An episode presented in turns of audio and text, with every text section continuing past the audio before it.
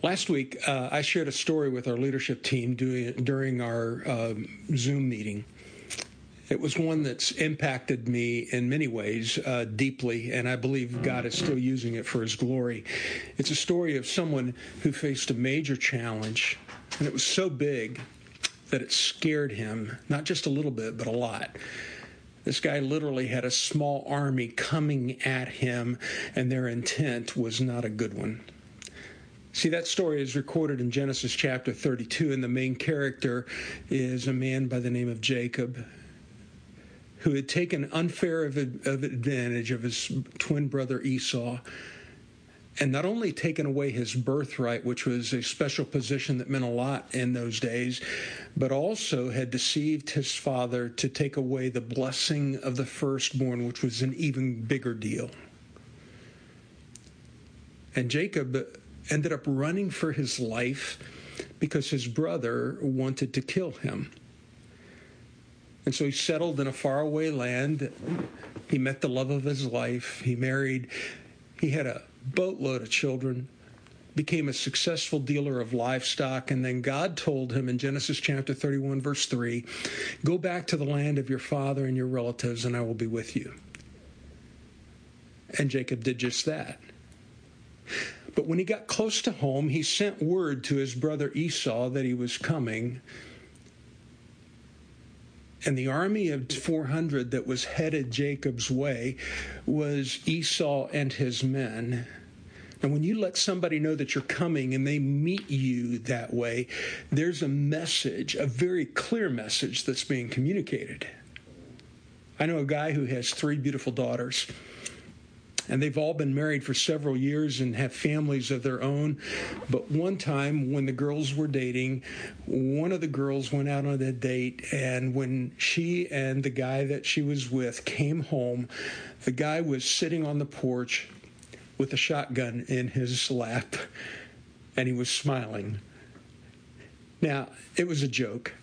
And back in those days, it was a little bit safer to use this kind of thing because there wasn't as much violence as there is today. But there was a message also being communicated in the midst of that joke, and that is don't you mistreat my daughter. Some things that are funny uh, still communicate a message. But there are some things that are communicated that evoke paralyzing fear. And that kind of fear often hits us when we really begin to pursue a direction that we believe God wants of us, and then something pretty serious happens. Some kind of a barrier comes up, something threatening, something unexpected, something that muddles the waters, not just muddles it or mucks it up, but actually makes it into what appears to be quicksand. And for Jacob, that fear hit him when he heard that an army of men was heading his way. For us, it's something different. It may be the impact of the coronavirus and the resulting job losses or health issues. Maybe it's broken relationships or tension that develop all within the family because of everybody being together in close quarters. Or a sudden crisis, whether it be physical or emotional or both for me personally, that reality hit me and Pam as we realized that I'm going to be stepping away from the ministry at Mechanicsville Church of Christ in seven weeks.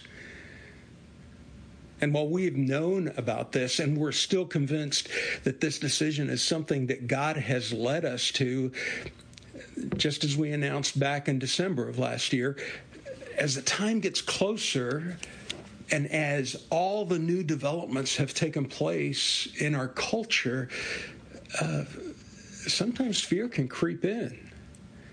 Or at least the wondering of, is this the right time? Should we have done things differently? Should we have timed things a little bit differently?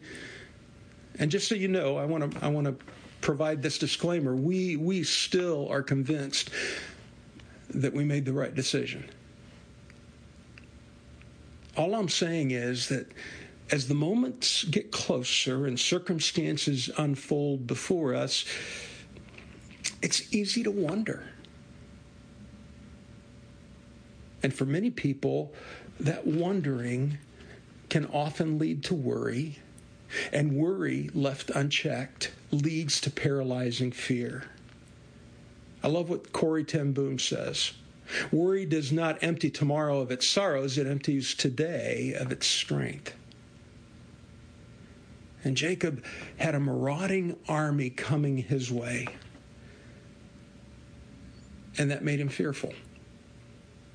But before he faced that group of men, the night before he crossed over the river to join his family and to meet his brother, he wrestled with God in Genesis chapter two, 32, verses 24 through 26, it says, Jacob was left alone, and a man wrestled with him until daybreak. And when the man saw that he could not overpower him, he touched the socket of Jacob's hip, so that his hip was wrenched as he wrestled the man. And then the man said, Let me go, for it is daybreak. But Jacob replied, I will not let you go unless you bless me.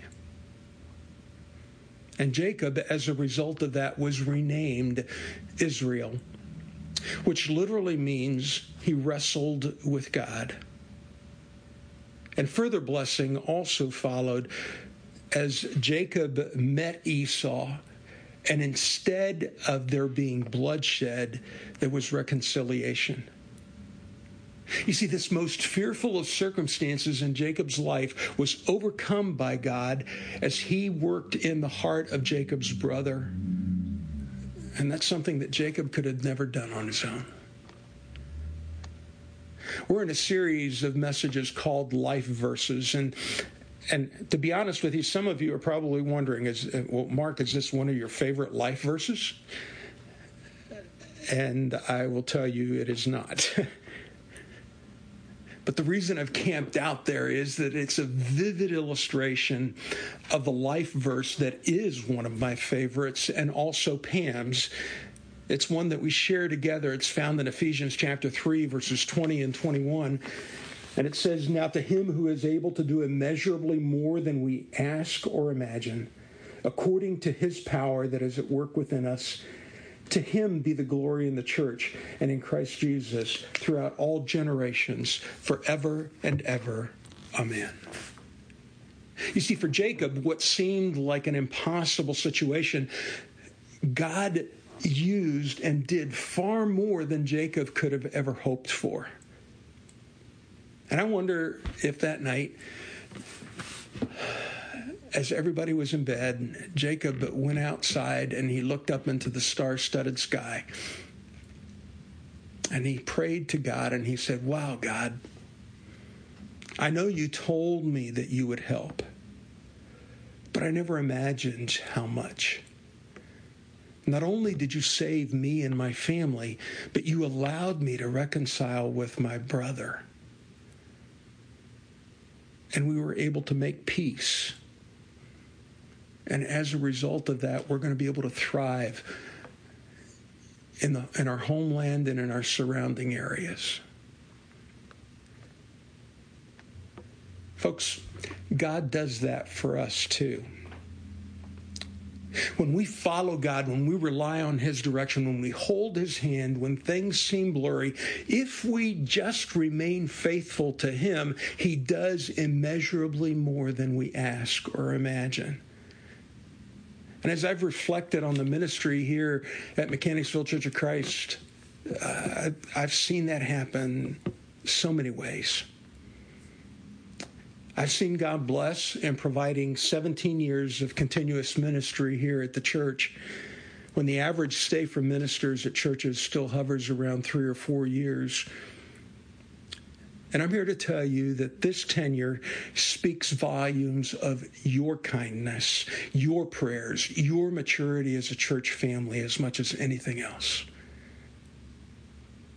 I've seen God do immeasurably more as we have been able to share in at least 152 baptisms in this place and we've witnessed life change in many of you, not only in, in the way that you live, but in your walk with Jesus. I've seen God use all of us as he rallied us together to build a 2.25 million structure consisting of gym and classrooms in 2006 to be used for his glory and then adding on the possible the, the opportunity for Grace Christian School to come onto our campus and grow from 36 students to 157 and the potential is there this next year for there being over 200 students. I've seen God do immeasurably more as I've watched and participated in multiple mission trips and seen people come back profoundly impacted by what they have experienced and lived through.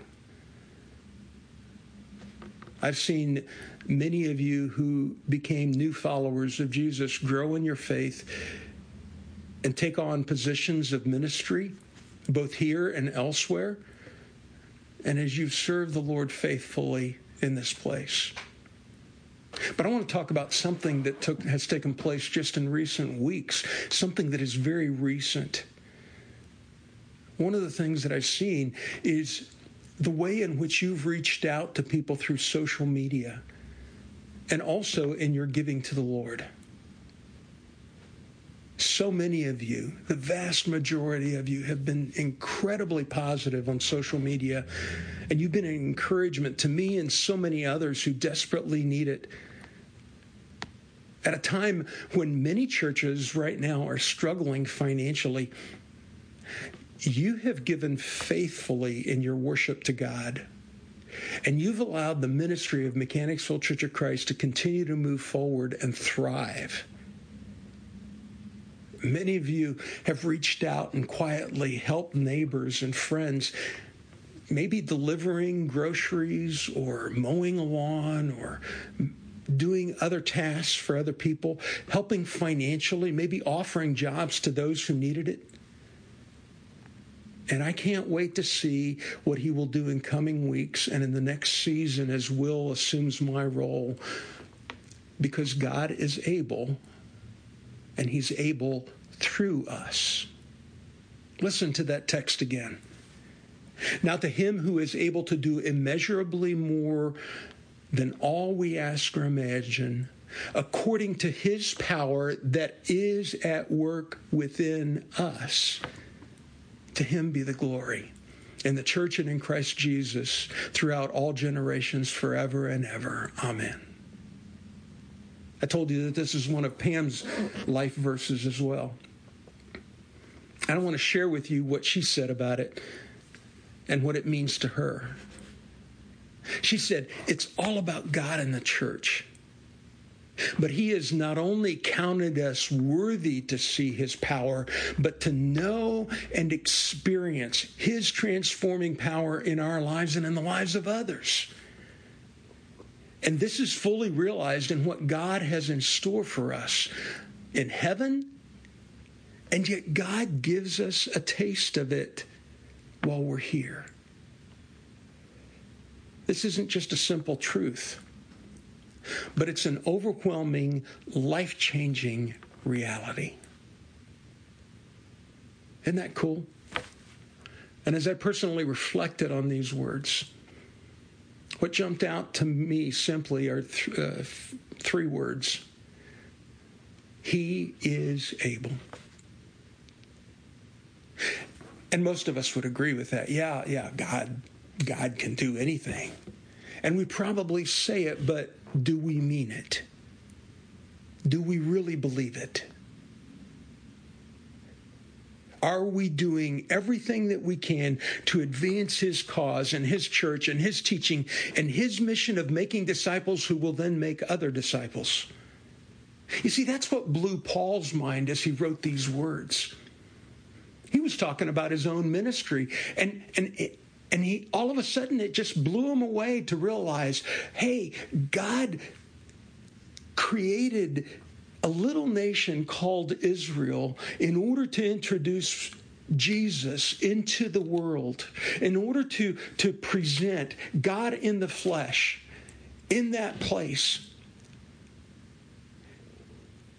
But then God used Paul to introduce that message to the rest of the world. And we are impacted by that as a result of his ministry. And Paul had done it according to God's power that was at work within him, that is, Paul. And in the same token, in Genesis 32, Jacob prayed to God for deliverance, but it was only when he crossed the river and faced the fear and faced his brother that he was able to see how God worked to provide forgiveness, reconciliation, and peace. I want to talk about something very specific right at this moment. Because since the quarantining went into effect, or the stay at home rule went into effect in our nation and in our, in our commonwealth, the church, and I'm talking about this big C church, many churches all across the nation, have done an amazing job of adapting literally turning on a dime and and seeing to it that the church gathered is still a reality. And here we are having services in our living rooms thanks to modern day technology. Through live streaming, we're connecting together to the Lord with the Lord and with one another. And sometime in the future, we're going to gather again in our worship center. But I'm here to tell you, folks, online services somehow need to be able to continue. Right now, Eric and Will are putting in hours making sure the service online flows seamlessly because that's that's all we have. But when we all get back together, they're not going to have the time to do this. They're going to need others to help. They're going to need you to help. And I want to speak to you. Don't let your fear of failure keep you from continuing this ministry that could reach far, far, far, far more people for Jesus Christ in ways that you never expected. Step up. Trust in the training that's going to be provided for you and in God's power to work through you to make a difference because He is able. And yet He always works through us, He always works through you. Folks, I'm here to tell you that Pam and I are really excited about the future. Are we a little nervous? Yeah. A little. But we're also very excited about what God is going to do through us in this new season. We have some opportunities before us that we hope to share with you in the near future. But we know that it will only work only as we allow His power to work within us as we allow His Spirit to guide us, His Word to instruct us, and His presence to lead us. And for you who are followers of Jesus here at Mechanicsville Church of Christ, I'm here to tell you that God is able to do immeasurably more through you. But you need to allow His power to work within you. To do what only God can do through His Spirit as you obey, as you pray, as you serve, as you trust, as you cross a river, as you face a new thing that you don't think you can do, but God wants you to? Is it going to be scary at times? Absolutely. Nothing worth doing doesn't come without challenges and potential fears. Are some things unlikely? Yeah. But it's the unlikely things that happen that cause us to see so much more of who God is and how powerful His grace really is. Do some things appear impossible? Absolutely. With man, they may be, and in our own power, they are. But with God, the Bible says nothing is impossible.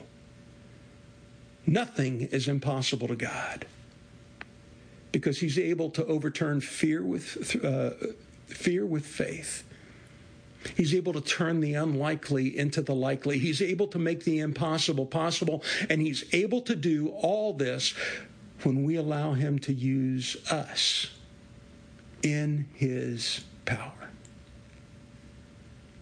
Father, we come to you in Jesus' name, thanking you, thanking you that you are able. A lot of times, it's not you that we doubt, it's that we doubt ourselves.